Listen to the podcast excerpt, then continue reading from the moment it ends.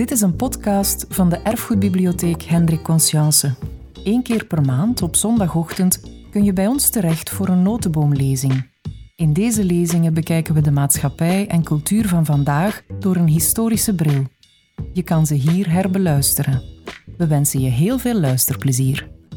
Dames en heren, vrienden, welkom op deze notenboomlezing, niet in de notenboomzaal. Dat heeft te maken met het feit dat op dit moment er een tentoonstellingsparcours is, Finisterrae, waar de Notteboomzaal een rol in speelt. Er is werk te zien van Chef de Brabanderen en Julian Kiefer rond de apocalyps. Ga dat zeker zien. Nu niet, nu is er eerste lezing. Maar u kan vandaag niet, want u moet reserveren. Vandaag is, het is ook fragiel werk, dus uh, blijkbaar is het parcours vandaag uitverkocht. Uh, u hebt het nieuws gehoord vanmorgen het nieuws uit Sharm el-Sheikh, de klimaatconferentie in Egypte, waar uiteindelijk een akkoord is na verlengingen.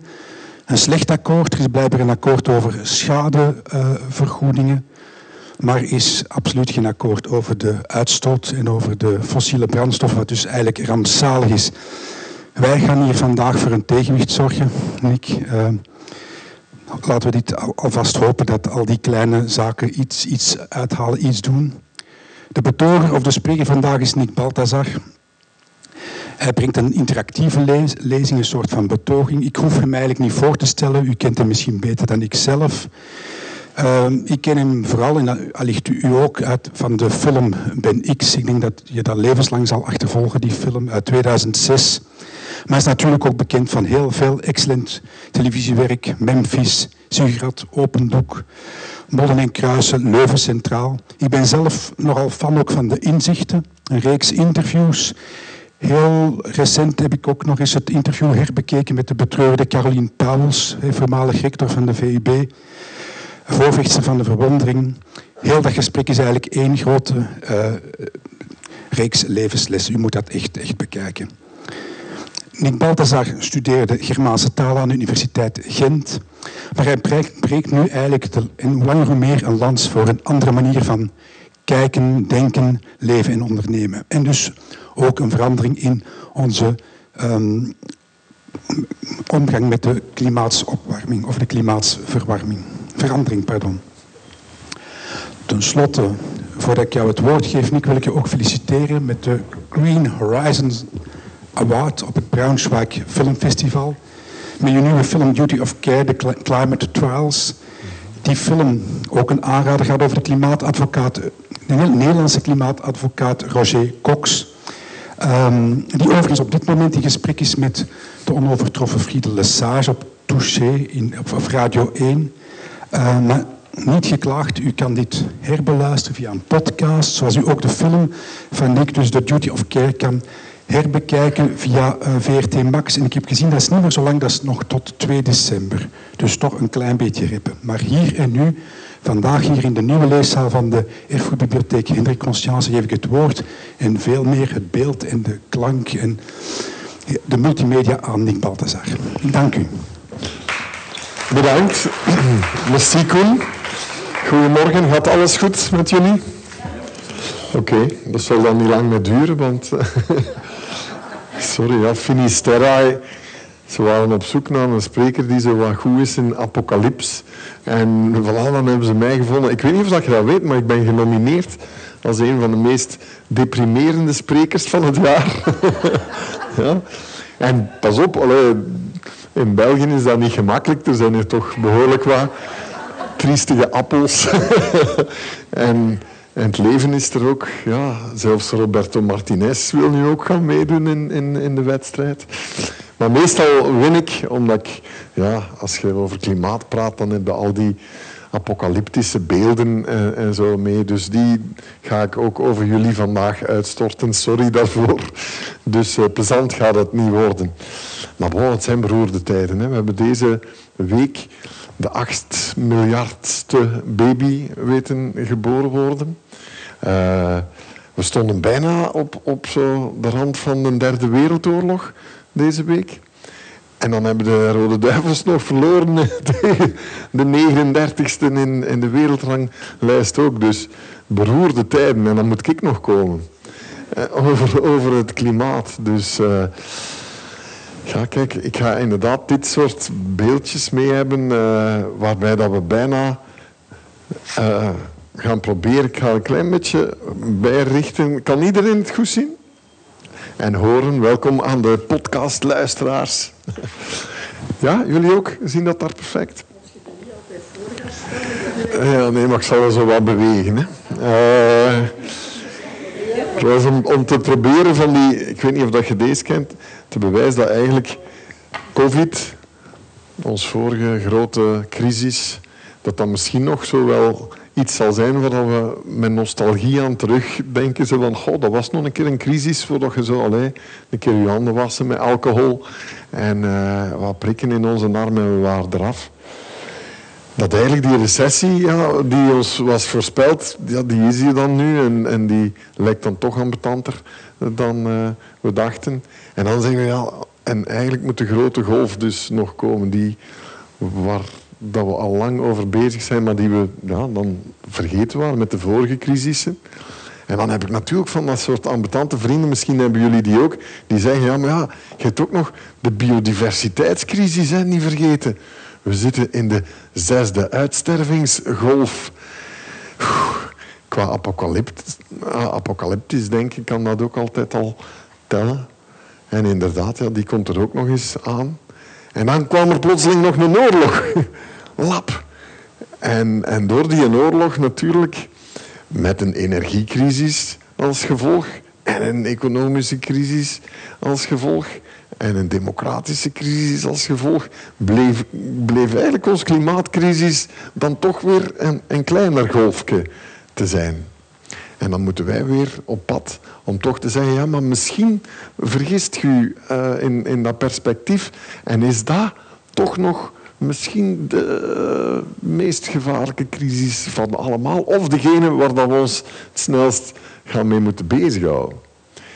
En dus voilà, dat, dat, dat, is mijn verhaal hier vandaag. Ik ga proberen denken als je allemaal, of, of proberen bewijzen als jullie gaan zeggen, ja maar klimaat, we weten dat dat erg is. Ik ga proberen zeggen, nee, nee, het is nog veel erger. Het is echt veel erger dan, dan we denken. Maar ook, Koen heeft mij inderdaad gevraagd, wil je toch alsjeblieft wat hoopvol zijn? En kijk, dat is wat, wat mij ook zo ambeteert. Als je denkt, oké, er zijn wel wat oplossingen, dan kan ik hier voor jullie zeggen, nee, nee, die oplossingen zijn inderdaad nog veel hoopvoller dan wij willen weten. Dus het slechte nieuws is slechter, maar het goede nieuws is ook veel beter en nooit beter geweest in klimaatland dan we weten of dan we willen weten. Maar we gaan met slechte nieuws moeten beginnen. Hè? En dan, als je het nog aan kunt en je blijft zitten, dan op het einde komt nog het goed nieuws. Dus probeer niet te snel weg te gaan. Of dan heb je een depressie zo groot om in de schelde te smijten. Of jezelf in de schelde te smijten. Beginnen met slechte nieuws. Kijk, uh, ja, de, de, de klimaatcrisis hebben we wel eens aan de lijve beginnen ondervinden. Hè? Als we een zomer hebben gehad die toch aangenaam warm was, maar een beetje heel erg aangenaam warm.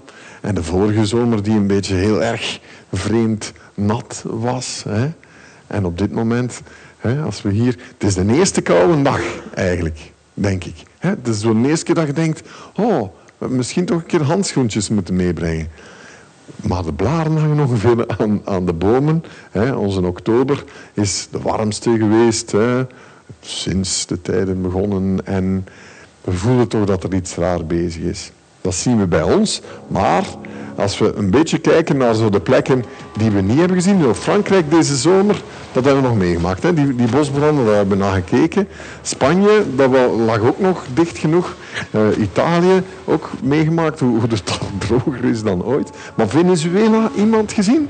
op nieuws wat daar allemaal is gebeurd, wat er in Mexico is gebeurd, uh, wat er hier in Afghanistan, zo die soort modderstromen dat ze nog nooit hadden gezien. In China, China ligt ook heel erg ver. Hè?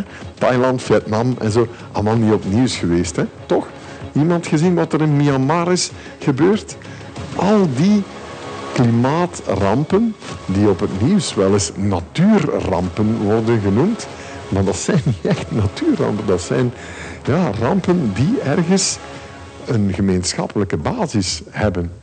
Het probleem is dat we al die puntjes niet echt met elkaar verbinden. En dan, goh, dingen zoals Pakistan, uh, als je dat daar ziet gebeuren gewoon, een land dat een derde onder water komt te staan. Een derde, 33 miljoen Pakistani hebben niets meer. Geen huis, geen velden, geen... die hebben de kleren nog, die, hebben ze kunnen, die, die kunnen meepakken. Dat zijn beelden die we ook niet echt zo hebben gezien. Want ik weet niet of dat jullie dat hebt gevolgd, maar de koningin van Engeland is gestorven. Ja, allee, die was nu ook wel op leeftijd en we wensen het daar niet toe en zo. Twaalf dagen zijn we daarover bezig geweest. Of dat Harry nu wel ging komen en of dat Meghan ging meekomen en weet ik veel wat. En ondertussen staat er dus een land, een derde onder water. En we, hebben daar niet naar gekeken. We hebben daar niet naar gekeken, nul. We bleven maar met die, die madame van, wat was ze, 92, bezig. Die daar dan nog een keer begraven werd en dan daar nog een keer. En dan ging ze ik kan me daar een klein beetje aan ergeren. Maar that's just me.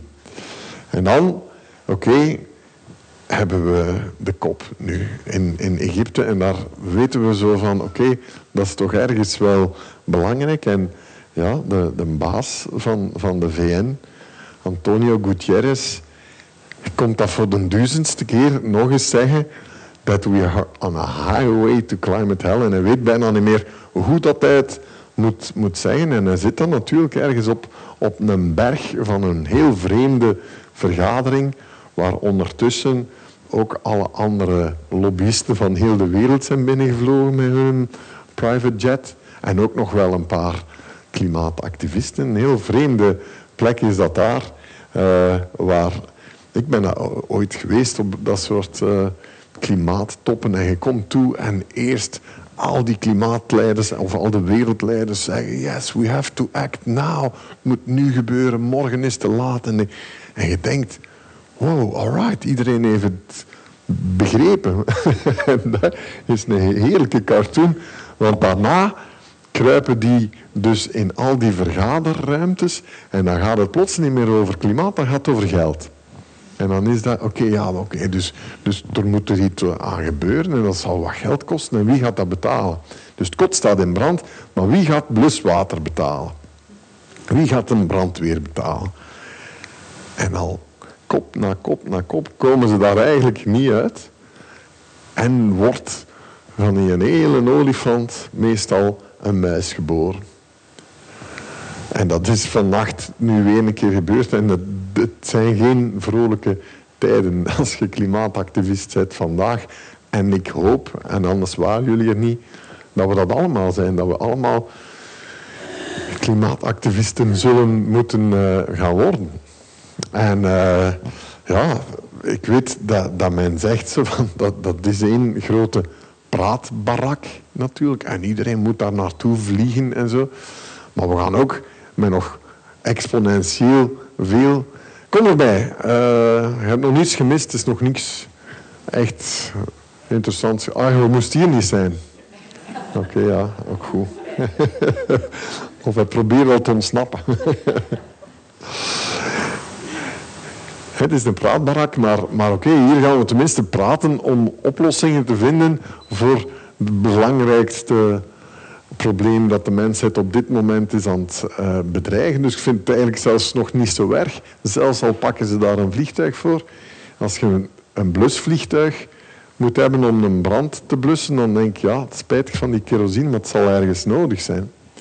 En dan, uh, ja, we hebben, dat vond ik ook een, prachtige, zo, we hebben daar heel erg weinig tijd om onze wereld te zien veranderen in exact wat dat we daar zien. Sharm el-Sheikh en ook Doha, waar ook een klimaatconferentie is, is geweest. Het is best als je een beetje langs die kant zet, want dan gaat je de multimedia kunnen meepikken. Uh, Kunnen jullie het daar, kan u het genoeg zien, mevrouw? Ja? En precies daar, ik weet niet of jullie daar ooit zijn geweest in die, in die steden, Dubai en, en, en Sharm el-Sheikh en zo. Maar je ziet daar perfect hoe de wereld niet in elkaar moet zitten. Dat is 13% van die bevolking die dus leeft van die absurde oliewinsten. En de rest zijn slaven eigenlijk die voor hen werken. En dat gaat niet blijven duren. En dan gaat daar een soort binaire bom ontploffen als dat heel gigantisch raar paradijs waar dat ze letterlijk ski resorts maken, geairconditioned in de woestijn. Dat dat allemaal gaat natuurlijk dat gaat niet blijven duren. Wij gaan dat nog meemaken. En ik weet totaal niet hoe het afloopt. Maar daarom is natuurlijk ook die wereldbeker voetbal zo een onwaarschijnlijk raar spektakel. Dat de mensen die dus op dit moment de wereld ongeveer letterlijk, en dat ga ik proberen bewijzen, ja, op de rand van een afgrond hebben gebracht, dat die nu nog het laatste feestje organiseren om te gaan voetballen.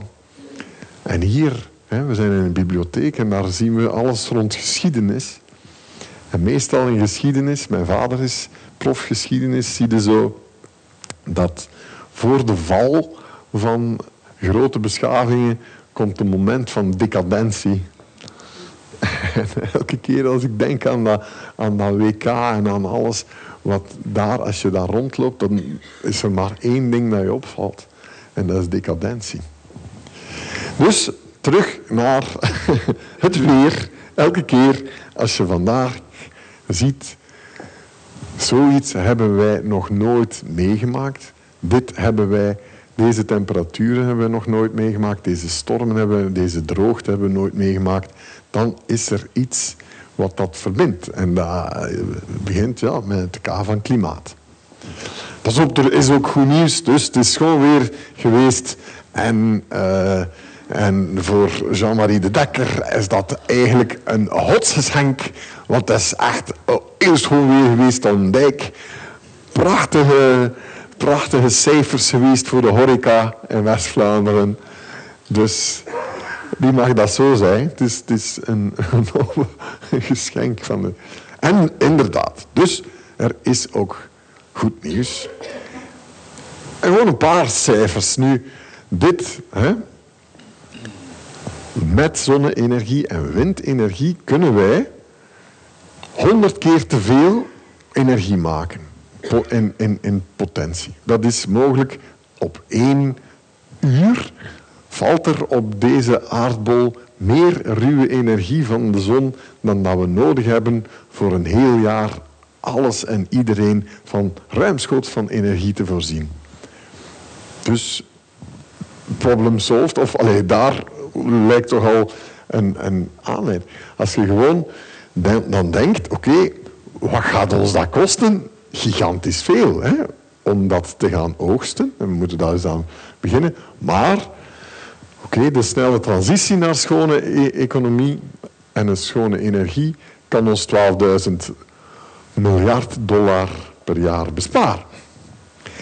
En dat was zo een van die cijfers die men zei, ja, ja, dat zal dan wel. Tot we natuurlijk vandaag inderdaad meer dan ooit ook nog eens met die ruwe realiteit geconfronteerd worden dat de fossiele energie die we haalden bij meneer Poetin en die we nog altijd halen bij de vrienden in Saoedi-Arabië en in Dubai enzovoort, dat die ons gigantisch veel geld is aan het kosten en meer en meer dan ooit.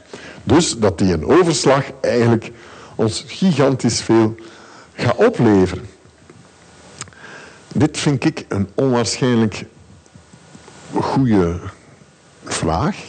Ik zal ze aan jullie, hè, want ik zei het is interactief. We gaan een keer interactief beginnen zijn. Hè. Uh, wat denkt u? Hoeveel procent van het mondiale bruno, bruto nationaal product zou het kosten om de klimaatcrisis op te lossen. En dat zijn cijfers van het Internationaal Energieagentschap. En dat, dat zijn zo niet eigenlijk de groene jongens. Hè. Dat is niet Greenpeace, dat zijn... Het IEA was eigenlijk de petroleumclub van vroeger. Maar zijn nu Internationaal Energiewaakhond. Die houden al die cijfers bij.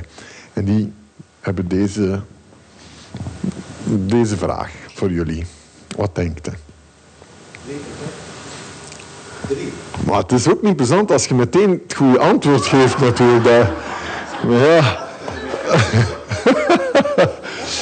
U bent klimaatwetenschapper of... Uh, of Ah, voilà, kijk, dat, had ik, dat viel te vrezen natuurlijk dat ik hier in een bibliotheek in Antwerpen nog ging geconfronteerd worden met mensen die er iets van kennen ook. Hè.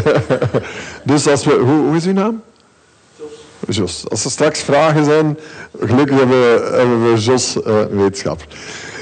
Nee, inderdaad, niemand zou dat denken, maar dat is inderdaad 2 tot 3 procent. Voilà. En als je dan weet, corona zou ons de 14 procent gekost hebben. En een, en een Tweede Wereldoorlog, dat vind ik een belangrijk cijfer. Daar hebben de Amerikanen gewoon 36 procent van hun BNP plotseling geïnvesteerd om die oorlog te winnen tegen Duits. Die hebben hun zonen gestuurd naar de stranden van Europa, een continent waar ze nooit geweest waren. Dat, dat hoefden ze niet te doen. Dus als wij vandaag zeggen, ja maar wat gaat het ons kosten? En, en is er wel een draagvlak? Dan denk ik toch dat dat nog eens iets is om, om naar te kijken. Dat dat 36% van hun BNP en, en, en honderdduizenden mensenlevens heeft, heeft gekost. En nu, het enige wat we soms vragen is, zouden we eens beginnen met, met 100 te rijden op de autostrade? Nee, daar is geen draagvlak voor. 100? Allee, dat is dus goed voor energie. Uw energierekening was toch zo'n probleem voor stikstof, voor CO2, voor de doorstroming, voor minder uh, ongevallen enzovoort. Nee, we gaan niet doen. Geen draagvlak. Het gaat ons te veel kosten. Het is niet haalbaar en niet betaalbaar. Oké, maar oké, is, is, het haalbaar? Ik bedoel, 2% moet dan toch, of 3% moet toch ergens haalbaar zijn. Dus dat is, vind ik, behoorlijk goed nieuws. Het gaat ons echt niet veel meer kosten. Omdat, om eerlijk te zijn, dit is dus gewoon 2 à 3 procent meer dan wat energie ons op dit moment sowieso aan het kosten is. Wat we daar sowieso aan gigantische hoeveelheden subsidie geven aan de, aan de verkeerde, eigenlijk aan de fossiele partijen. Dus, kort samengevat, we kunnen kiezen. Ofwel gaan we naar de slechtste wereld ever, Ofwel zouden we kunnen belanden in de beste wereld ever, die op een andere manier dus van energie voorzien wordt, op een andere manier gaan we bouwen, op een andere manier kunnen we onze steden inrichten, andere manieren van landbouw gaan doen, andere manieren van transport enzovoort. Wie zou kiezen voor de slechtste wereld? Ik zie geen vingers. Hè? En toch, wat je dan hoort, is dit vaak. Hè? Ja, maar is het nog niet te laat. Kunnen we er nog iets aan doen? En dat is vreemd. Hè? Dat, ja, begrijpelijk. Hè? Zo van, maar vreemd. Enfin, ik vind het moeilijk, omdat ik heb een probleem. Duidelijker, ik heb eigenlijk twee problemen. Die zien er zo uit. En die heten Marta en Boris, mijn problemen. En kunnen nu al niet meer op die foto, maar toen waren ze klein en braaf. En ja, dat, dat is, als je, als je dan als, als man vader wordt, ja, dingen veranderen en zo. Hè. Uh, en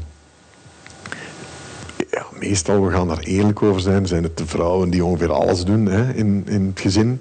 Maar ik dacht, de man moet toch ook wel iets doen. Wat is zo de bijzondere taak van de man? Wat, wat is onze functie in de configuratie gezin-familie? ga het eens opengooien. Geld binnenbrengen, 2023 bijna. Hè. ik ken toch vrouwen die dat ook... Ik ken er zelfs een die, die dat doet. Ja, ja, maar vandaag. Hè. Ik, ben, ik heb die nu gemaakt. En ik ga het eigenlijk eerder aan de mannen vragen, want meestal vrouwen weten het. Dus heren, wat is onze bijzondere taak, unieke taak in de vuilniszakken bij te zetten?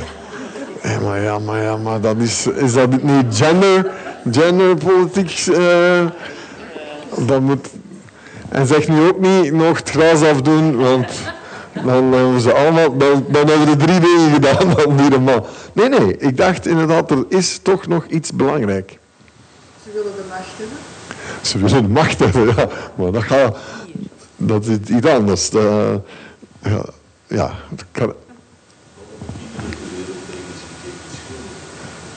Behalve kinderen ter wereld brengen, maar ja, dat, dat, dat doen we samen. Maar, maar toch, ja, nee, er is één beetje toch uniekere taak waarbij dat een vrouw zegt, jongen, ik denk op deze moment is dat nu.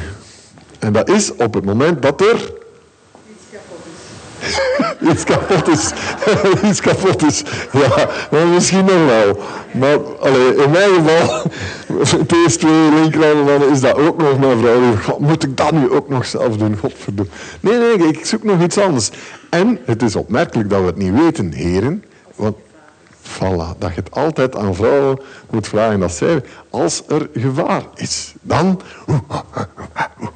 is toch het gorilla gen dat een beetje in actie zou moeten schieten en zeggen van, voilà, er is gevaar, na is dan na. Oké? Dat is mijn beste Antwerps, ik ga er niet op letten. en we vergeten het. En dat is opmerkelijk. En, en heren, want, en zo begin ik eigenlijk altijd een, een klimaatlezing, maar ik neem aan dat we hier een beetje onder vrienden zijn, maar vaak als ik uh, daarover kon praten, vrouwen hebben zoiets, oké, maar je zei, mannen vaak zo, rond is horen, nee, Sam Balthasar, klimaatactivist, we gaan het horen. En dan ik, begin ik eerst, dan ik zei, wat is uw taak? Ons familie beschermen. En dat dacht ik. Ik had die twee gemaakt. En is er gevaar, ja, dan moeten we ons eventjes dat afvragen. En nu kom ik uit Gent. En in Gent is er heel weinig gevaar. Dat is vrij chill. Ik was ik daar vrij op mijn gemak. En ik dacht, oké, dat wordt een smooth ride. En dan kwam deze film. An Inconvenient Truth. En mijn, mijn leven was eigenlijk een beetje omzeep, want dat was, ja, was dat gevaar. Ik weet niet wie heeft hem gezien, de film. Hè? In België is die echt, dankzij Verhofstadt en zo, er veel mensen die, die hebben gezien. Weet nog, die, première was bijzonder. Ik was daar zelfs André Flau, ken je hem nog? Die was met een helikopter gekomen, naar, letterlijk naar de première van An Inconvenient Truth. Iedereen moest dat zien, had Verhofstadt gezegd, een van zijn slimmere beslissingen. En ik zit daarna te kijken, man, en, en ik denk, holy shit, maar nu begin ik het een beetje te begrijpen. En in deze scène, in elke film hebben ze zo de scène waar de moord of de misdaad wordt uitgelegd. Zegt, ja, je kunt niet zo goed zien, hè. hier uh, Al Gore staat op zijn hoogtewerker. En waar gaat deze uh, tekening over? over eigenlijk wat het IPCC, gekend, hè, het klimaatpanel, hè, dus die klimaatwetenschappers die al 30 jaar bezig zijn met alles in de gaten te houden en te proberen uitleggen wat er met dat klimaat gaande is. Uiteindelijk maakt hij een documentaire om dat eventjes uit te leggen. En hier, ja, dat is de tekening waar het over gaat. Je ziet hier dat de temperatuur op aarde altijd heeft geschommeld. Voor de mensen die er nog tegenkomt, hè, de onkel Willy's op, op uh, uh, feest, die zeggen, oh, klimaatverandering, de, temperatuur op aarde heeft altijd geschommeld. Ja, natuurlijk, dat, weet elke klimaatwetenschapper en elke gewone wetenschapper. Het klimaat op aarde is altijd heel erg omhoog en naar beneden gaan tussen bijvoorbeeld hier die rare 20.000 jaar waarin dat we een aangenaam klimaat hebben gehad zoals dat we het nu kennen. En ijstijden. En, daaronder, dat is, en eigenlijk dat verschil is amper, Josweta, wat, wat denkt u? Dat is amper 4 à 5 graden. Dus dat heeft altijd... En dit is CO2. Ja? En dus die twee, ja, dat lijkt toch echt wel met elkaar in uh, correlatie te staan. En dan plotseling ja, hebben we de industriële revolutie gehad. Hup, is die CO2 naar omhoog gegaan tot waar die nu ongeveer is. Het zal nu al hier zijn. Dus ver boven de natuurlijke cyclus, waar de natuurlijke cyclus van CO2 op aarde blijkbaar temperatuur aanstijgt. En dan Oké, okay, hem heel simpel uit. We weten dus eigenlijk al over 800.000 jaren. En we weten dat al sinds Svante Arrhenius in 1897 ongeveer. Dus we weten dat al meer dan 130 jaar. Dat die twee met elkaar te maken hebben. En dan plotseling schiet CO2 naar omhoog en gaat temperatuur daar beginnen volgen. En dit is al 4 à 5 graden dus verschil tussen een ijstijd en onze aangename temperatuur. Waar gaat dat dan naartoe als inderdaad de temperatuur blijft volgen? En toen zat ik dat ook te bekijken en dacht ik, holy shit man. Maar als dat waar is, dan zijn we wel, dan zijn we er wel aan voor de moeite. Dit is echt gevaar. Maar het geniale van die film was ook hè, om het over hoop te hebben, dat hij zei, het is fantastisch goed dat wij dit nu weten. Dat we weten dat het niet de zonneactiviteit is. Want dat is ook allemaal vastgesteld. Dat het niet de vulkanen zijn, maar dat wij het geweest zijn.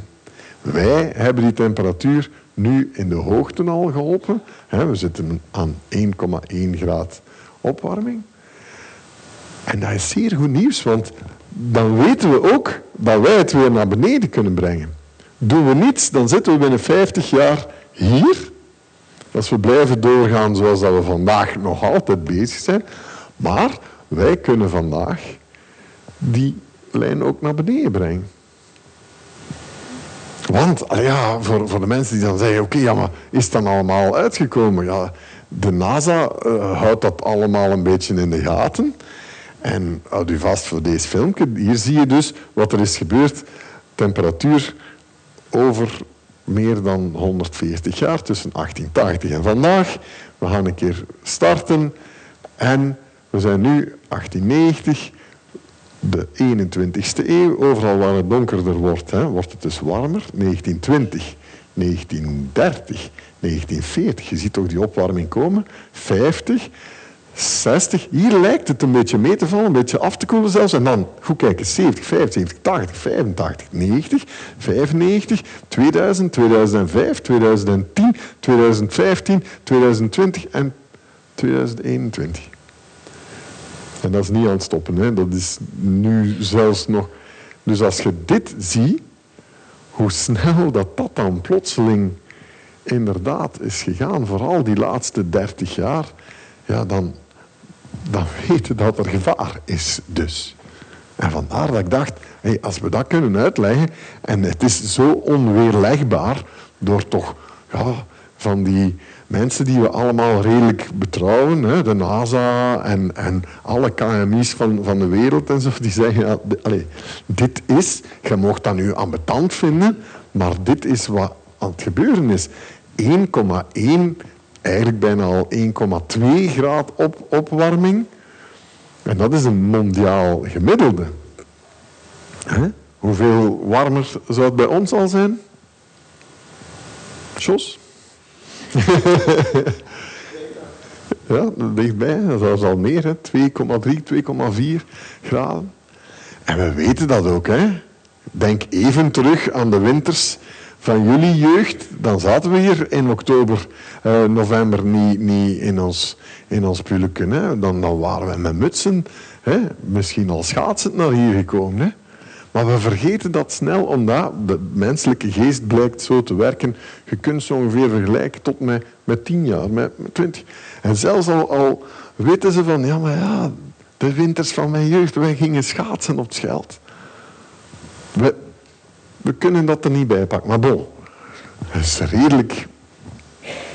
Ja, dingen waar we niet naast kunnen. Dus we denken, oké, dus wat, wat, moesten wij dus doen om, om dat tegen te gaan? Ah, die CO2 moet dus naar beneden. Dat is, dat is wat we moeten doen. Alright, let's get started. Hè? En dan dacht ik ook, okay, dat, dat, dat ga ik gewoon aan mensen proberen uitleggen. En toen 2008, of het filmpje wat, ik daarnet liet zien, was, was 2009 voor Kopenhagen. Ik denk, ik ga dat aan mensen laten zien wat het probleem is en dan gaat iedereen dat snappen en dan gaan we er iets aan doen. Want er zijn al die andere manieren om energie te maken.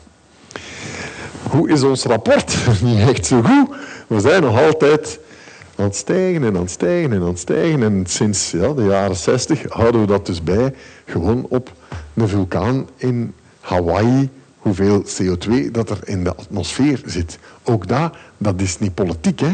Dat, is, dat is meetapparatuur.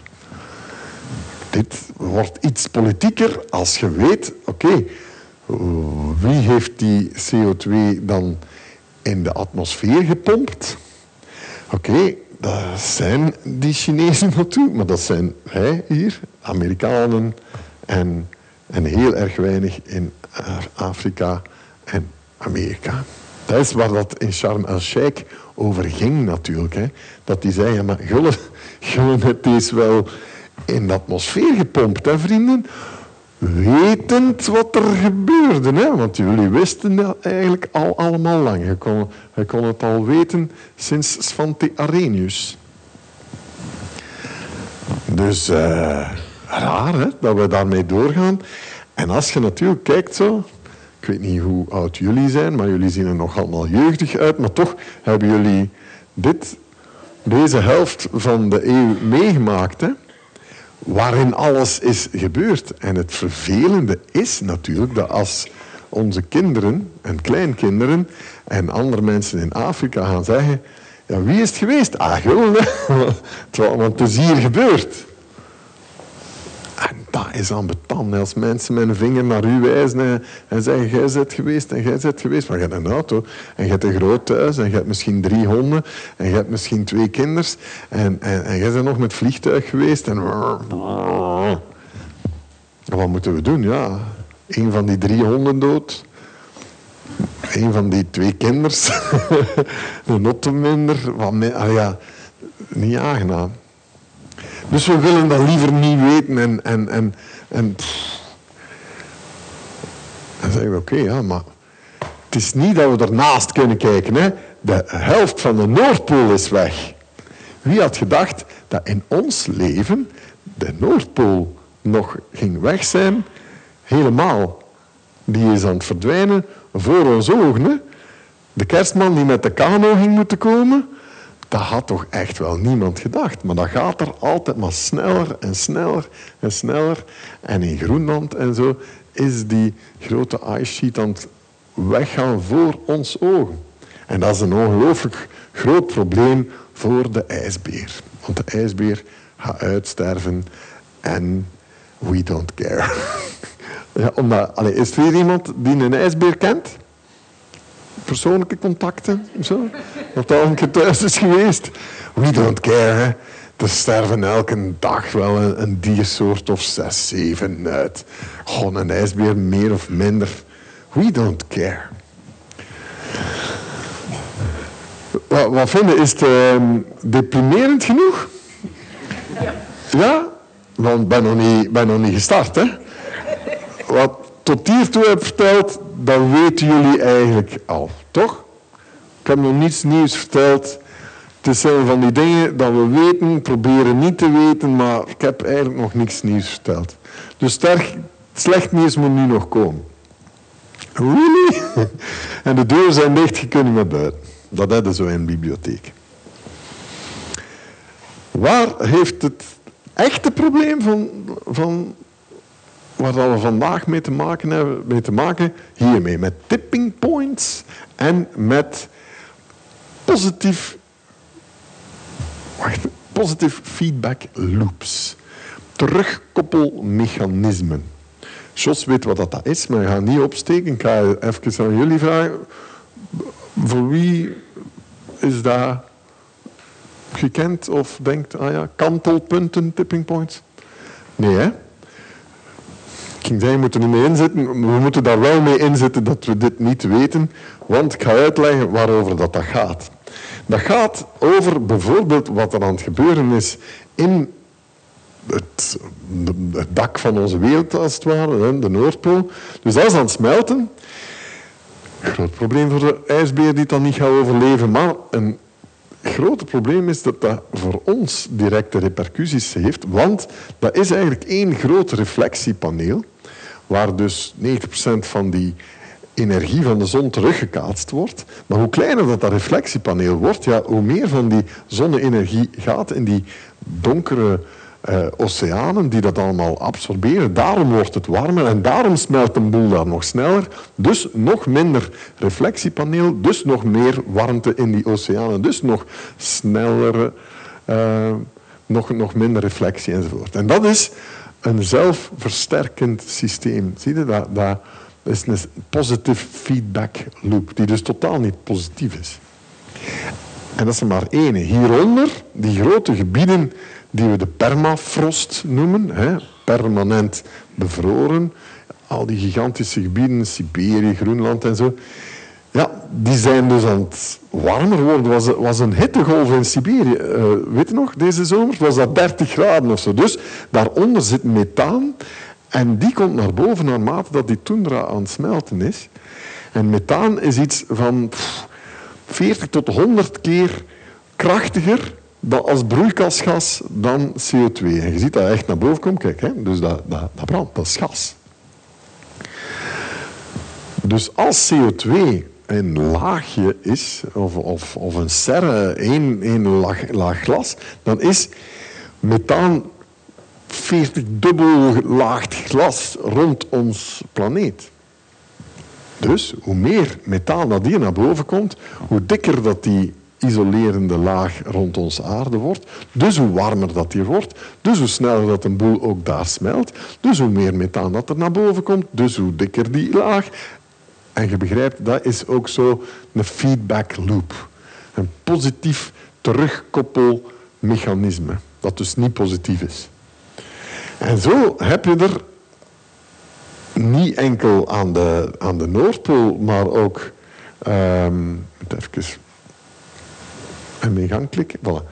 Um, ook in de Zuidpool, maar bijvoorbeeld wat er gebeurt in het Amazonewoud dat uitdroogt, dat is ook een, een, terugkoppelmechanisme. Um, de golfstroom die zich aan het verleggen is en vertraagt. Um, moessons die anders uh, georiënteerd zijn, uh, koraalriffen die verbleken, enzovoort, enzovoort. Van al die dingen hebben we afzonderlijk misschien al wel een keer gehoord. Hè? Maar wat wetenschappers natuurlijk zeggen is, ja, dat staat allemaal met elkaar in verbinding. Hoe en wat dat precies op wat zal inspelen, welk domino-steentje dat andere laat omvallen, dat weten we niet precies. Maar we weten wel, zoals een lichaam, hè, waar dat één orgaan het begint te begeven, ja, dat heeft een invloed op die andere organen. En voordat je het weet, ja, beginnen die allemaal te falen. En ik weet, alleen bedoel, hoe je nu naar mij kijkt, dat is inderdaad de, de spijtige manier dat je moet kijken. Want, want daar, kijk, hoe, we zijn in een bibliotheek, hè, hoe een, hele grote ehm, klimaatwetenschapper, Hans Schellnuber, mij dat ooit heeft uitgelegd. Alleen we zaten met ongeveer evenveel als hier. En hij zei, kijk, dat is wat aan het gebeuren is. Kan iedereen dat ongeveer zien? Uh, ik ga het hier doen. Dit is wat aan het gebeuren is. Uh, de CO2-meter. ja, hoe, hoe veelzeggend. We zijn met de aarde dus ongeveer een graad, volle graad opgeschoven in temperatuur. En daar zit een traagheid op dat systeem, want CO2 dat is een beetje gelijk bullshit, dat blijft heel lang hangen. Dat blijft honderden, duizenden jaren in de atmosfeer hangen. Dus eigenlijk hebben wij nu nog maar de, de gevolgen van de CO2 uit de jaren 70, van Sandra Kim en al. Onze uitstoot moet nog komen. En die is dus, je hebt gezien, veel keren groter. Dus sowieso gaan we dus nog een halve graad daarbij doen. Whatever we do. En dan zitten we dus ergens in dat punt tussen anderhalf en twee, waar dat we weten, zeggen die klimaatwetenschappers, dat eigenlijk al die kantelpunten zitten. We kunnen nu niet perfect, zeggen wanneer dat wat gaat gebeuren, maar dat is de danger zone, dat is de no-go area. En vandaar, het wordt heel vaak, dus deze ochtend, hè, nog eens gezegd, ah ja, de anderhalve graad, we gaan dat niet halen. En dan kan ik mij echt perfect voorstellen dat mensen zoiets zeggen, ja oké, we gaan dan voor, twee of zo. Hè. Nee, maar we zitten ondertussen al aan 2,7. Ja, ja, oké, okay, gaat dat dan wat warmer worden hè? En, en we'll manage. Nee, nee. Het probleem is dat die kantelpunten daar zitten en dat je dus, als je hier overgaat, dat dan plotseling, en je weet niet op welk moment, dat, oh, oei, dat dat heel snel gaat.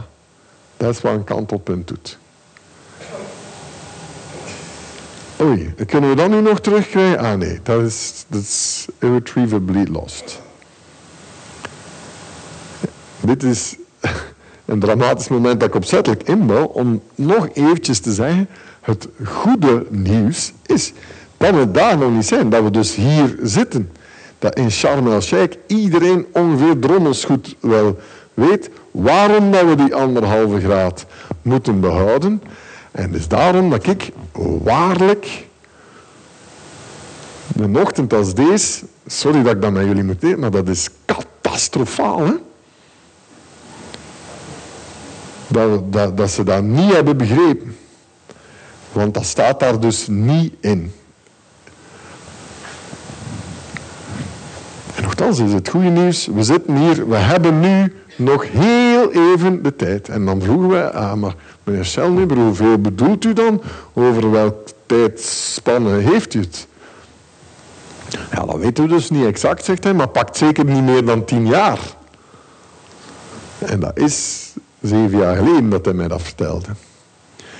Dus de tijdspanne om dit op te lossen is ongelooflijk klein, want anders, dus dit is de ugly truth. We zitten hier hè, aan die 1,1 graden. En als we nu niets doen, dan plots kan dat totaal uit de hand lopen. En dan weet je niet, hè, vandaar dat die vork, van, gaat dat tot 6 graden of gaat dat tot wat we nu zouden zijn, 2,7 en, en, zo.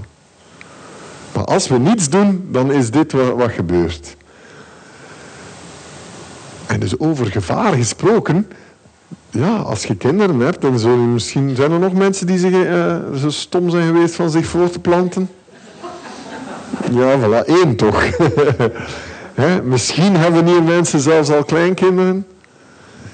En als je dat hebt, ja, dan die, die tijdlijn wordt zeer, wordt zeer reëel. Hè?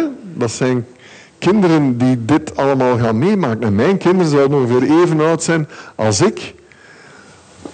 Nu, in een wereld die dus ongeveer rond de 4 graden warm zou zijn.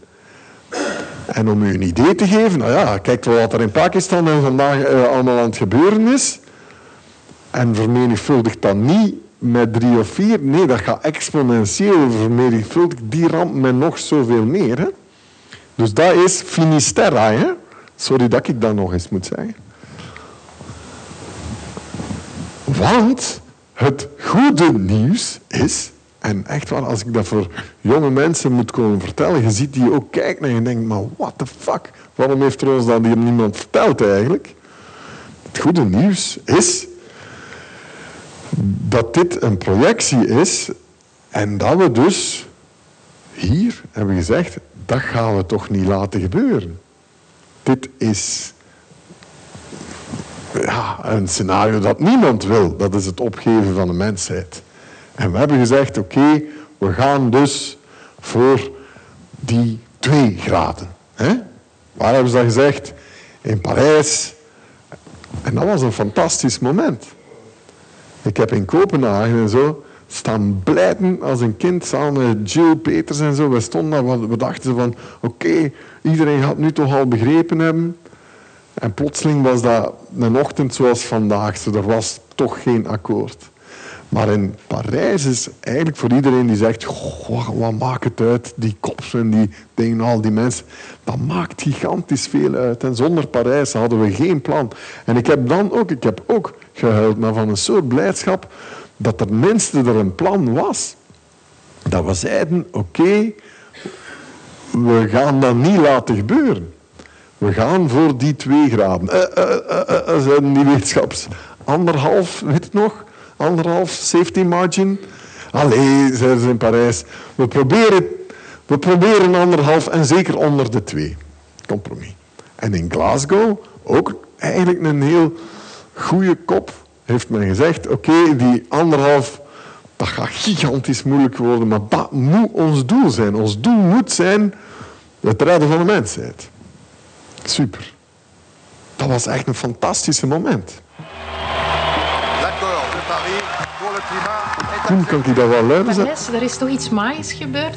Het waren slopende jaren geweest, maar de neuzen waren eindelijk in dezelfde richting gezet. This agreement represents the best chance we've had to save the one planet that we've got. Het was niet gemakkelijk om de Chinezen aan boord te krijgen. Nog minder gemakkelijk om uiteindelijk Obama en de Verenigde Staten aan boord te krijgen. Maar het feit dat dat is gelukt, die laatste nacht was een enorm gevoel van opluchting dat we nu aan een nieuw hoofdstuk kunnen beginnen.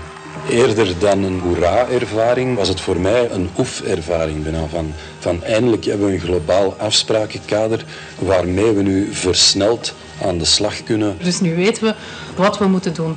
En wat moeten we doen? We moeten alles doen. We moeten niet alleen naar de technologie kijken, we moeten niet alleen naar ons gedrag kijken, maar we moeten ook, wat ze dan noemen, nature-based solutions vinden. Bomen planten, voor onze oceanen zorgen. We moeten alles Le plus vite possible, il faut arrêter d'ajouter des couches isolantes. Et ça veut dire des émissions nulles, parce que les émissions, c'est ce qui épaissit la couche isolante. Donc ça, c'est l'objectif maintenant. Voilà, fantastisch. We waren eruit, dankzij een aantal stoere Belgen uh, die je hebt gezien. En we gingen de planeet redden. Alright, super, we hebben een plan. Alleen nog even, dus om duidelijk te zijn over dat plan, we moeten naar 2050, hè? dat is ons doel, en die CO2 moet dalen. Met hoeveel procent? Zeg dus iets in de interactieve... Ja, iemand zegt 80, wie zegt meer, wie zegt minder? Wie zegt, ik weet het niet zo goed? Kijk even rond en, en, en, en dat is een beetje verontrustend dat we het inderdaad toch, dat de media ons dat niet hebben weten uit te leggen. Dus hier nog eventjes, gaan kijken, wat is er gebeurd? Die CO2 is altijd blijven uh, stijgen. Hier een economische crisis kan helpen en corona ook. Maar dus nu moeten we naar beneden. Wij zijn dit, de geïndustrialiseerde landen. En is het inderdaad, oeh, is het de helft of is het 80 zoals meneer zegt? Of is het, oei, ah, we moeten naar nul. We moeten eigenlijk naar netto nul. We moeten zelfs eigenlijk onder nul. Want ja, geen CO2-uitstoten, ja, bijna niet. Dus we moeten er zelfs nog uit de atmosfeer. Mevrouw heeft ook ziet. Oh, hoe, hoe, moeten wij dat, hoe moeten we dat doen? En dat gaat toch niet? Hè? Nee, nee, nee, nee, nee. Nee, er gaat CO2 alleen, de natuurlijke proces. Wij, wij mogen er geen extra CO2 meer bij, bij steken. Nee, nee, er mag CO2. Het zal altijd CO2 in de atmosfeer uh, blijven. Hè. Maar je hebt wel gelijk dat ja, heel veel politici die dan zeggen. Ja, maar deze is niet realistisch. Dat begrijp ik wel. En dat begrijp ik dat mensen ook zeggen. Ah ja, die hebben gelijk, want we zijn nog nooit naar beneden gegaan en nu zouden we dat moeten doen. Nee, gaat toch niet? Alleen, dat zeiden ze hier ook al. En waren we er hier twintig jaar geleden mee begonnen, dan was die lijn iets van 2 à 3 procent minder per jaar.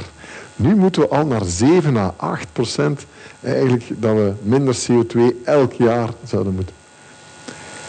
En nog eens, we gaan daar direct op terugkomen, dat is mogelijk natuurlijk. Dat wil zeggen dat we moeten stoppen met fossiele energie. Dat is eigenlijk waar dat alles gebonden ligt. Dat is niet het enige dat we moeten doen. Want ja, ik zeg wel eens, het enige dat verandert, het enige dat moet veranderen is alles. Alles in economie, alles in industrie, alles in landbouw, alles in transport, alles in alles. Maar hoeft niet slechter te worden, net beter. Dat gaan veranderingen zijn die ons misschien meer levenskwaliteit, meer luchtkwaliteit, waterkwaliteit en zo kunnen allemaal opleveren. Dus, maar het moet wel veranderen en daar moeten we dus aan beginnen. En dat is een gigantische opdracht. En dus ik snap wel dat mensen dan zeggen... Ja, maar gast, ik ben hier naartoe gekomen om tips te krijgen. Zo. Wat kan ik daar aan doen? Aan, aan, aan alles veranderen. En meestal wat je dan hoort is zo de Joke Schouwvliegen School of Climate. Uh, ja, als we allemaal een klein beetje ons best doen, dan geraken we er wel. Ja, dat is de grootste leugen ever natuurlijk. Nee, dan geraken we echt niet naar nul. Als we allemaal, ja, doe het kraantje dicht als je je tanden bent aan het poetsen. Hè, douche iets minder lang en ik hoor zelfs mensen zeggen, in de douche, dan heb, hè, heb je dat weer gespaard. En, uh, en trek je lader uit het stopcontact als je gsm opgeladen is en probeer te kijken naar het sluipverbruik van dat kleine lampje op, op je televisie en zet dat ook uit. Bullshit! Moeten we al die dingen doen? Moeten we recycleren, composteren, isoleren? Natuurlijk, verzot. Elk beetje minder energie dat we nu uh, uitgeven is ten eerste slim voor ons. We hadden, hadden Poetin nodig om het, om het te begrijpen. Dus dat moeten we absoluut doen. Maar gaan we op die manier naar, naar netto nul uitstoot binnen 30 jaar? Uh, niet echt, hè? Dan heb je een slimme mens nodig die al een keer zegt, ja, we moeten gewoon op een totaal andere manier gaan denken over heel veel dingen. Maar een andere manier dan met het systeem dat ons in de problemen heeft gebracht.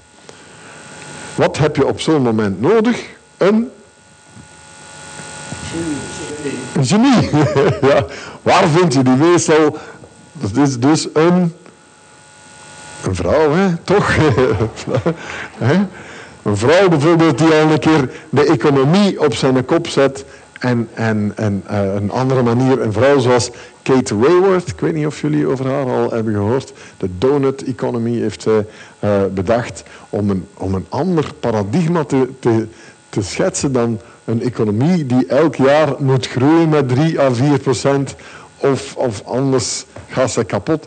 Hij heeft gezegd, ja, misschien moeten we dat eens herdenken, maar ik had daar zelf laten uitleggen, ze kan dat echt heel goed.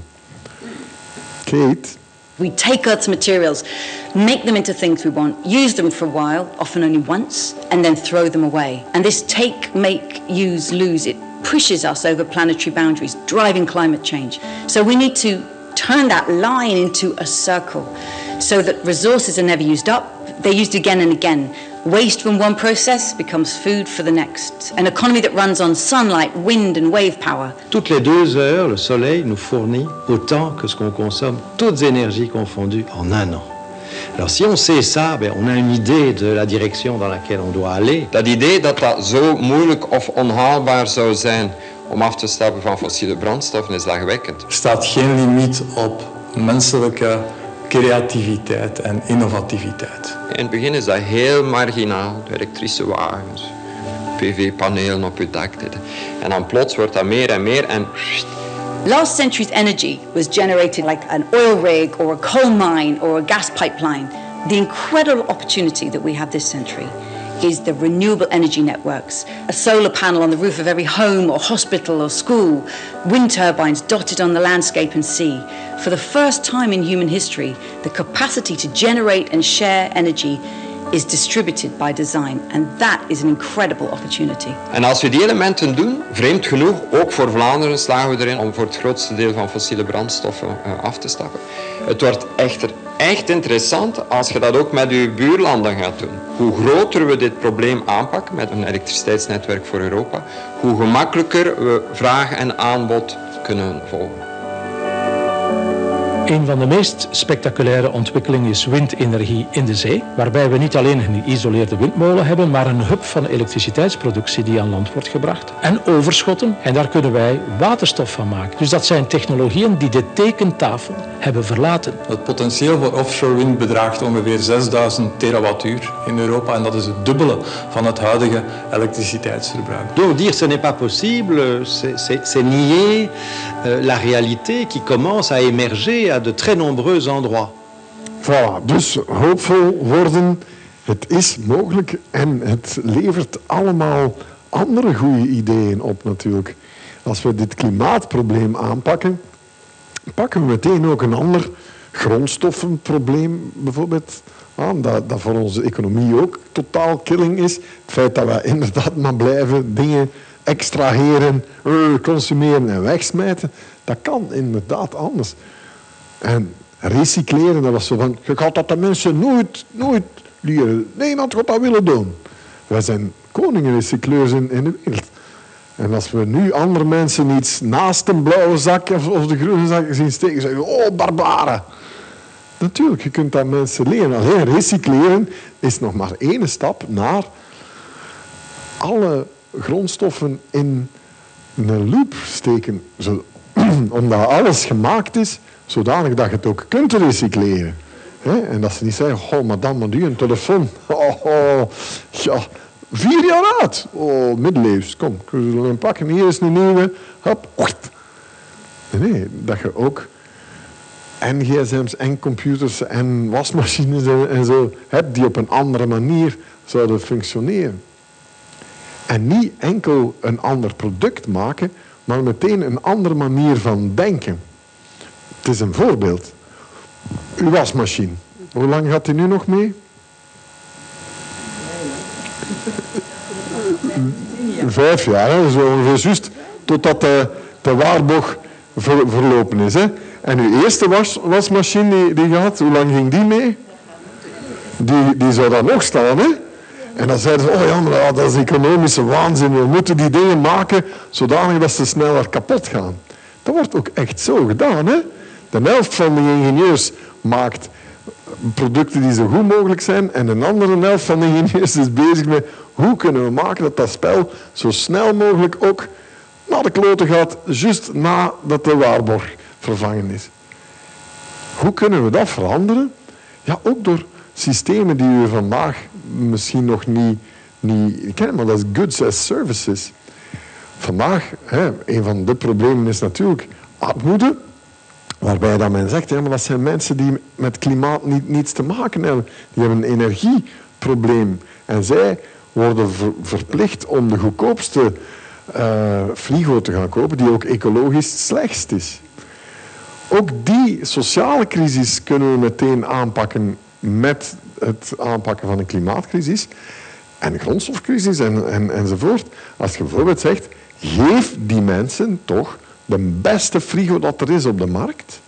En laat hen dat huren tegen de prijs dat zij daarvoor kunnen geven. En die frigo blijft van de frigo uh, uh, firma, frigofirma, dat is misschien nog iets, die meteen ook weer de incentive heeft om een frigo te maken die niet zo snel mogelijk kapot gaat, maar die zo lang mogelijk blijft gaan. En met zo weinig mogelijk energie. Dus je draait de boel totaal om. En we doen hetzelfde met computers en met gsm's en met eigenlijk alles. Goods as services, waardoor dat we eindelijk uit dat onnozel straatje geraken, waar dat mensen zeggen, ja maar ja, die arme mensen hebben geen geld voor zonnepanelen. Natuurlijk niet. Maar geef hen zonnepanelen en, en, en laat ons dat allemaal in één groter collectief geheel maken waar dat iedereen beter van wordt. Zij, de mensen die zonnepanelen installeren enzovoort. Omdat die energie is er. Het is maar één voorbeeld. Maar we moeten er iets mee doen, want we, op dit moment, hè, als we zo doorgaan met de wereld, dan hebben we tegen 2050 drie keer de wereld nodig aan grondstoffen. En als iedereen zou leven zoals wij, dan is het vier of vijf planeten die we niet hebben. Dus elke economicus die blijft altijd maar bezig met, met, met een groeimodel dat inherent fout is in, in zijn boekhouding. En dan zeggen we, ja maar wij zijn toch nog goed bezig. Het zijn toch de Chinezen? Het zijn toch de Chinezen? Nee, nee, nee. nee. Dit is zo, hè, die World Overshoot Day. Ik weet niet of je dat concept kent, maar dat is dus het moment dat je eigenlijk al begint te lenen. Dat alle grondstoffen, brandstoffen en hulpstoffen die de natuur ons geeft op zijn. En dat is bij ons, was vorig jaar de 30ste maart. En dan zijn we zo ongeveer ja, uh, binnen de top 10 van, van de planeet. Van eigenlijk de mensen met de grootste voetafdruk. Dus daar kunnen we iets aan doen.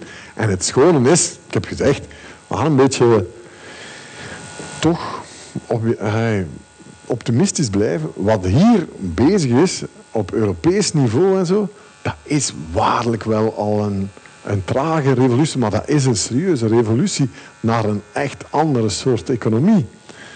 Die, allee, die European Green Deal, die inderdaad met alles te maken heeft. En dat is nu wel wat ingewikkeld om, om te beginnen kijken, maar dat heeft met alles te maken van bosbouw tot landbouw tot, tot zeggen van het moet gedaan zijn, liefste fabrikant van elektronica, van elke keer weer een ander stekkertje uit te vinden. Hè? Uh, zodanig dat iedereen voor alles toch weer een ander uh, ding moet kopen. Die stekkers gaan weg. Dat vorig apparaat is niet meer te gebruiken en zo. Dat staat allemaal in die wetgeving en ze noemen dat de, boring revolution. Dat is zo een saaie revolutie van wetgeving. Om eindelijk gewoon te maken dat dat winstmodel op iets anders kan gestoeld zijn dan het kapotmaken van deze planeet. En dat wil zeggen dat we dat groot gaan moeten zien. Elk probleem dat we nu bekijken, zo van ja, maar uh, arme mensen hebben geen geld om te isoleren en zo. Natuurlijk niet. Laat ons dit probleem groter maken en laat ons niet zeggen van allee, we zullen nu een klein beetje geld geven om te isoleren. Nee, laat ons dat samen doen. Laat onze grote Marshallplannen ontwikkelen om bij iedereen overal grote isolatieplannen te gaan doen. Waar iedereen beter mee, mee wordt, want minder energie, aangenamer huis en, en de wereld gered. Het goede is dat bijvoorbeeld als we daar aan beginnen en eindelijk die technologische revolutie ook mogen doen, dat dus nu hernieuwbare energie al goedkoper is dan ooit en de goedkoopste energie dat we op, op in de wereld ooit hebben gekend. Dat, dat, dat is wat er is gebeurd sinds 2009 met de prijs van PV-panelen. En dat is dus aan, het doorgaan. Dat is ongelooflijk ja, hoopgevend. Behalve dat je nog altijd moet zien dat dus al die subsidies nog altijd gaan naar de fossiele sector. We hoeven daar enkel maar mee te stoppen met te subsidiëren van de mensen die dit vuur maken. En hup, je verlegt die subsidies naar iedereen die de oplossing is aan het maken. En wat dat betreft, allez, het fijne is dat wij daar ongelooflijk goed voor gelegen zijn. Hè. In dit land, we hebben de mooiste bibliotheken, we hebben de beste universiteiten, we hebben ongelooflijk straffe entrepreneurs. Er zijn, zullen er waarschijnlijk ook in, in de zaal zijn. En, en proffen en, en, en wetenschappers en zo. We hebben hier zoveel brains. Wat moeten wij het in ons land van hebben? Van het kweken van varkens? I don't think so. Wij moeten hierop inzetten. En dan bijvoorbeeld zie je dat... het is een beetje van emotie, maar ook van... dat... Uh, in Leuven die gasten plotseling een zonnepaneel uitvinden. Een heerlijk knullige foto, waar dat dan puur waterstof uitvloeit. Dan denk ik toch, maar geef die gasten een keer rap een, een, een 100 miljoen of zo. Skeelt dat, dat onderzoek op en dan worden wij er allemaal waterstofsheiks voor de wereld. En we verdelen dat overal. En op elk dak zetten, leggen wij ofwel waterstofpaneel of PV-paneel al naar gelang. Laten we ons gewoon een keer aan beginnen. En als we eraan beginnen, ladies and gentlemen, bijvoorbeeld met offshore windenergie, dan zijn wij nu in ons land al de vierde grootste exporteur van offshore elektriciteit. De helft van ongeveer alle elektriciteit in de helft van alle gezinnen van Vlaanderen komt nu al van gewoon windenergie op zee. De helft, hè, ongeveer. En, en, en de, de volgende uh, werven zijn in aanbouw. Dat is ongelooflijk rap gegaan. We weten nog waarom dat... Hè, ze hebben dat lang tegengehouden, een beetje like Ventilus. Zo. Weet je nog waarom? Dat is dat thema, die zonne, die, die windmolentjes op zee. Wat zegt hij? Zegt hij? Oh, het ging zo lelijk zijn, zeg. Oh, die windmolentjes daarop. Oh, visuele vervuiling. Aan de architecturale parel van onze kust. Oh, oh, En nu gaan we er naartoe. Je kunt, je kunt er toeristische reizen naar, naar een soort wonder van, van techniek, dat dat inderdaad altijd performanter wordt. Maar ja, dat, is, dat zijn moeilijke revoluties. Hè. Confer, Ventilus enzovoort. En wie houdt er wat tegen? En wie houdt er het grotere algemene belang in, in, in het vizier? 18 keer te veel elektriciteit kunnen we maken. Enkel nog maar met windenergie.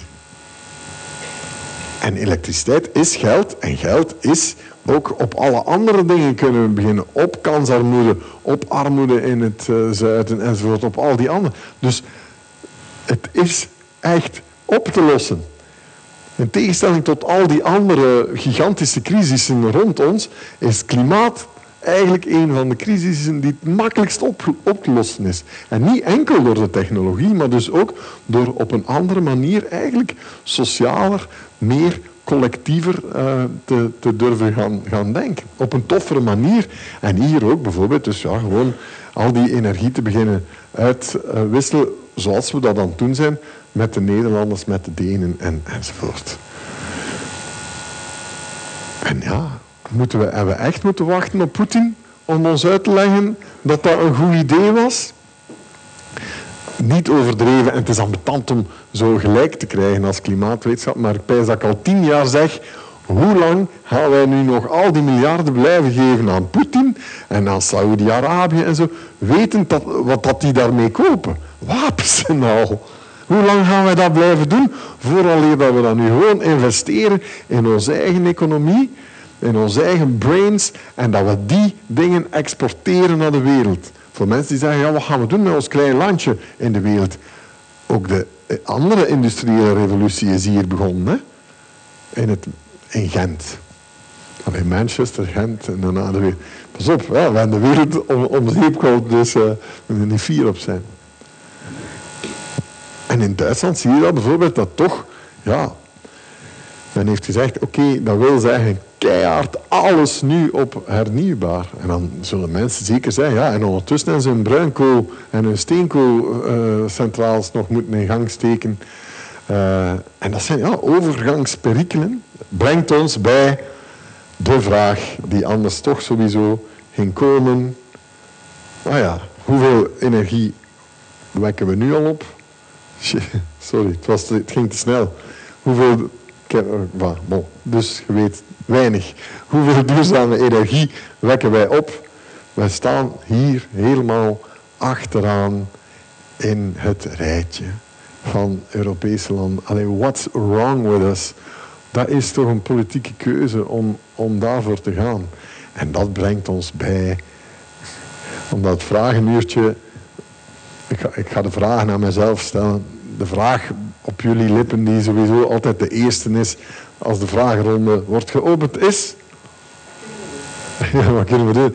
En wat met kernenergie? En dan voelde zo, ze noemen dat splijtstof, omdat dat hele families splijten en hele vriendengroepen die niet meer overeenkomen. Want er is zo'n polarisering in dat debat gekomen dat als je een linkse gast bent, dan moet je voor zonnepanelen en windmolens zijn. En als je eerder rechts zit in het spectrum, dan moet je voor kernenergie zijn en zeggen dat allemaal nog wel gaat meevallen. Ik, het klimaat heeft niets te maken met politiek. CO2 heeft niets te maken met politiek. En kernenergie of andere energie heeft volgens mij ook gewoon veel te maken met geld. En geld is, we zijn nu sterk in, boekhouden. Maar ja, heeft te maken met simpele statistieken die ik ook toch eventjes wil voorleggen aan jullie. Dus ik zei al, dit is hoe de kost van PV-panelen naar beneden is gegaan sinds begin van deze eeuw. Met ongeveer 80 procent. Kost van offshore wind ook naar beneden aan het gaan. Gaat altijd maar sneller naarmate dat dat wordt geupscaled. Onshore wind gaat ook naar beneden. En dit is de prijs van nucleaire energie, die steil omhoog loopt. Waarom? Ja, ver moeten daar niet voor denken. Ik wil daar niet tegen zijn, tegen veilige kernenergie. Ben ik absoluut voor als we dat morgen vinden. Maar veilige kernenergie in een wereld die altijd maar onveiliger wordt, onstabieler. Zowel geofysisch, hè, overstromingen of te weinig water. Hè. Weet nog, deze zomer stonden ja, al die uh, rivieren blank in, in uh, Frankrijk. Dus 90% van al die kerncentrales moesten afgeschakeld worden, want die moeten ja, ge, gekoeld worden. Of te veel water en dan heb je dat woord dat je niet mocht uitspreken van de uh, Fukushima. Dat, dat zijn overstromingen. Dus oké, daarom wordt dat duurder. Hè? Als, je, als je een kerncentrale moet maken die daar tegen bestand is. En we zijn ook natuurlijk hard wakker geworden met, met, met Oekraïne. Het is een geen veilige wereld. Hè. Zaporizhia, dat ligt daar op, op de frontlijn. De grootste kerncentrale van, van, van, ons, van ons continent. Echt, echt, gelukkig word ik daar niet van. Echt veilig voel ik mij daar niet bij. Dus dat wordt duurder. En dan, ja, het ene wordt goedkoper en het andere wordt duurder. Waarom, waarom dan zo volharden in een soort boosheid dat we op energie moeten inzetten van nucleair. Omdat in ons land natuurlijk we daar op dit moment 50% van halen. Maar dat is in heel de wereld niet zo. Bij ons wil ik inderdaad wel toegeven, laat ons die dingen openhouden hè, om de omslag te financieren. Niet om dat geld te zien verdwijnen naar, naar Parijs, zoals altijd is gebeurd.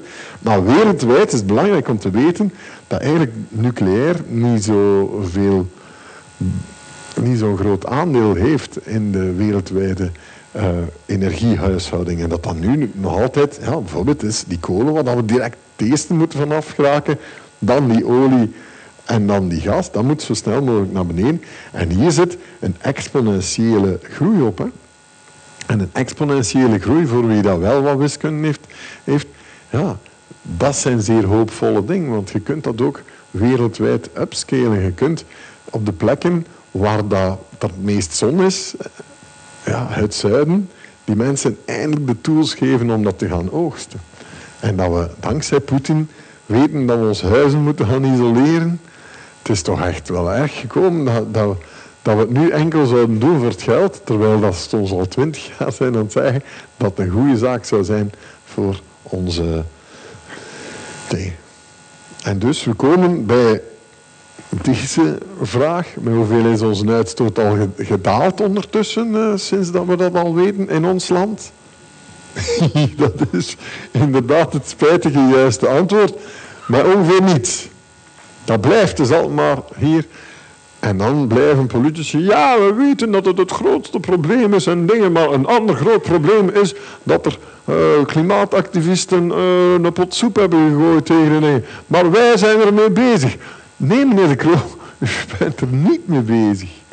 Er gebeurt niets. Jullie blijven altijd maar zeggen dat het doet. En, en, en heb dan daarna nog het lef om te zeggen dat het grootste probleem is dat er een pot soep tegen, tegen uh, een glasplaat is gegaan. En dan mogen we ons allemaal, hè, we zijn allemaal kunstliefhebbers en, en, en, we kunnen ons afvragen, was dat, was dat iets slim om te doen? Maar ik vind eigenlijk meer en meer hoe dat ik erbij nadenk, zo van, ondertussen hebben we er eventjes nog over gepraat. En dan ben ik gescandaliseerd door het feit dat de man die dat heeft gedaan, Wouter Mouton, vier maand cel krijgt.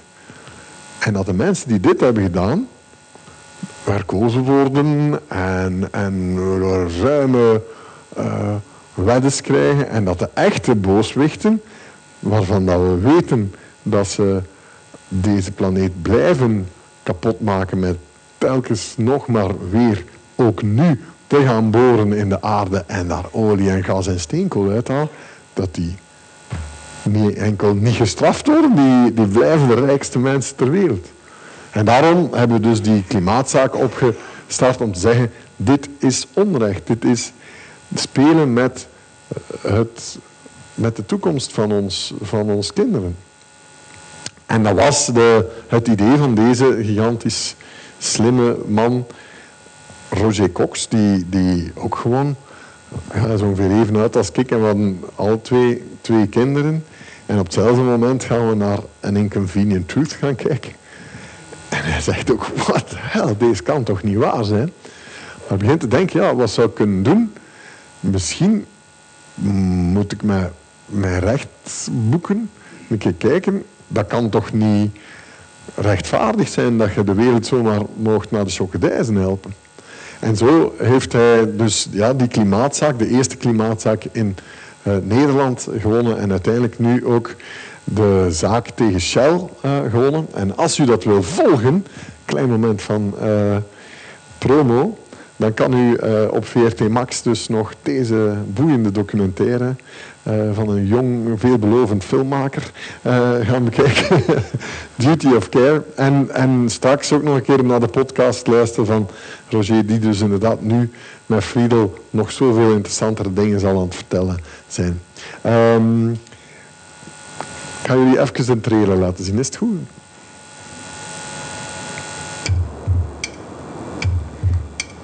Those who do not protect the planet, those who actually harm the planet, should be held accountable for that.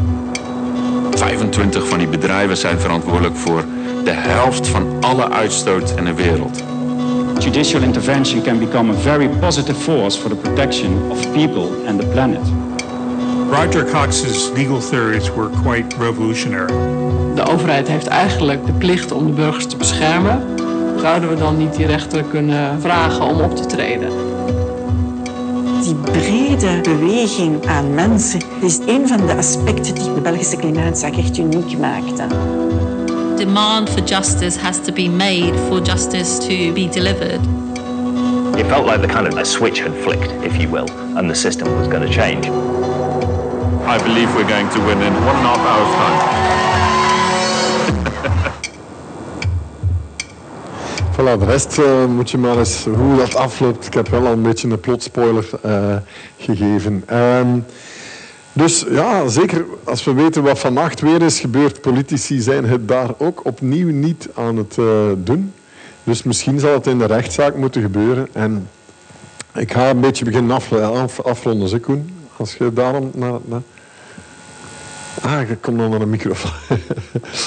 maar dus, ja, we zitten aan dat kantelpunt. We hebben ofwel het kantelpunt dat in de verkeerde kant gaat gaan, ofwel dat kantelpunt waar alles nog kan gebeuren, waar we allemaal, zowel op technologisch vlak, staan al die dingen klaar om eindelijk gebruikt te worden. Zowel op ja, staatkundig, sociaal en, en infrastructuur van de maatschappij vlak staat alles klaar om op een andere manier te gaan doen. En ik ben ervan overtuigd dat meer en meer mensen ook echt wel mee zijn met dat verhaal. Er is nog altijd heel erg veel geld bezig met climate denying. En in de States bijvoorbeeld zie je dat, een totaal een aap daardoor eh, ver, verkozen wordt. Die nu weer nog een keer heeft gezegd dat climate change een pro probleem zal zijn voor misschien binnen 300 jaar. Maar ik ben zeker dat de forces of good uh, will prevail. En wat aan het gebeuren is op de straten met, jonge mensen, dat heeft alle beste dingen die wij vandaag hier hebben. Deze bibliotheken, sociale wetgeving, algemeen enkelvoudig stemrecht voor iedereen. Alle moeilijkste dingen die ook nooit zouden kunnen lukken. De afschaffing van de slavernij, afschaffing van, van apartheid enzovoort het laten naar beneden gaan van, van, van, van die muur in Berlijn. Ik stond daarbij. Niemand had daarin geloofd. Iedereen zei dat is onmogelijk, dat gaat nooit eh, gebeuren. Die muur blijft er altijd staan. Just like that was plotseling gedaan. En waarom? Omdat mensen zeiden, we willen dat niet meer. We hebben het door. Deze gaan we niet doen. Deze, die rode lijnen gaan we echt niet volgen. Wij gaan voor die blauwe lijnen. En we gaan daar allemaal samen voor. En dat is dat, dat tipping point, waardoor dat ik ook maar blijf gaan uh, om dat aan iedereen uit te leggen.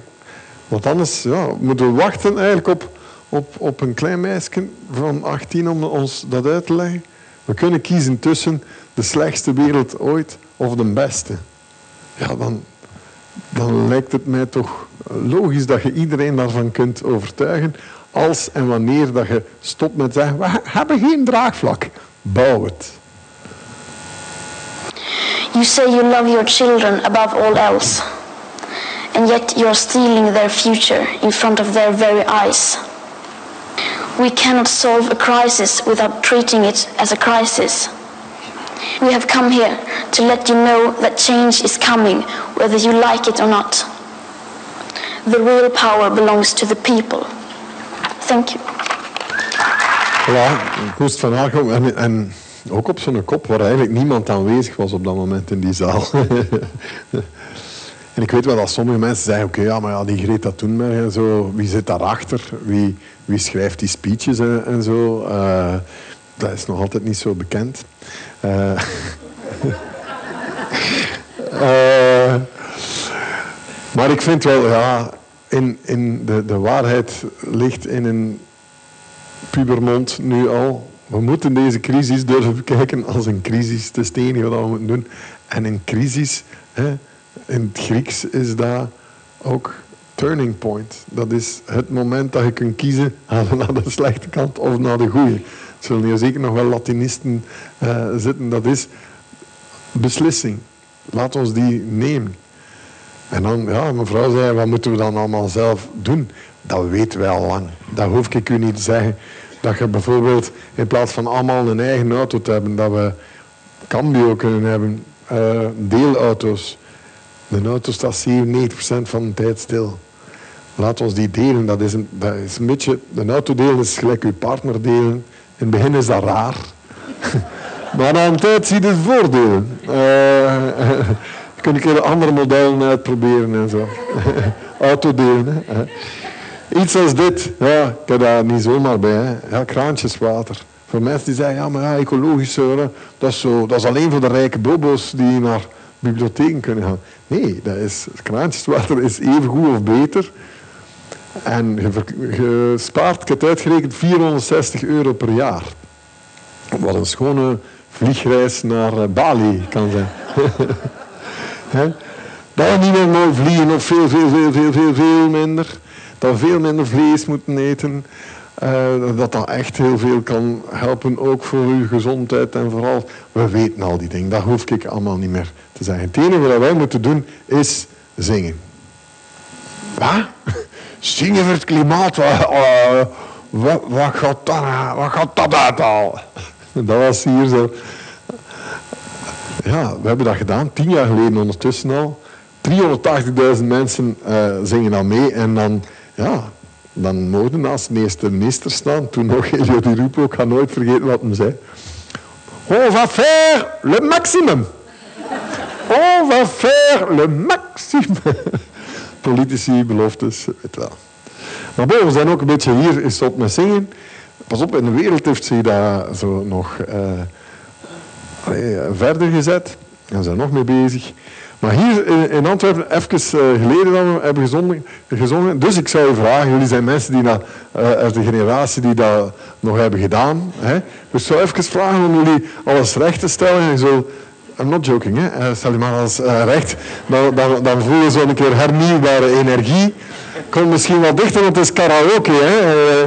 je moet zo'n beetje de dingen zien. En dan het gaat aangenaam zijn. Kom maar, hou B, kom erbij. Goed. En dan gaan we een keer. En daarna heb ik gedaan met babbelen. Daarna kunnen we drinken. Alcohol heeft ook al heel veel opgelost in de wereld. En uh, zullen we daar alle vragen doen. Is het goed? Klaar? Dan gaan we. Oké. Je luisterde naar een podcast van de Erfgoedbibliotheek Hendrik Conscience. Wil je nog een andere lezing beluisteren? Ga dan naar www.consciencebibliotheek.be schuine streep herbeluister.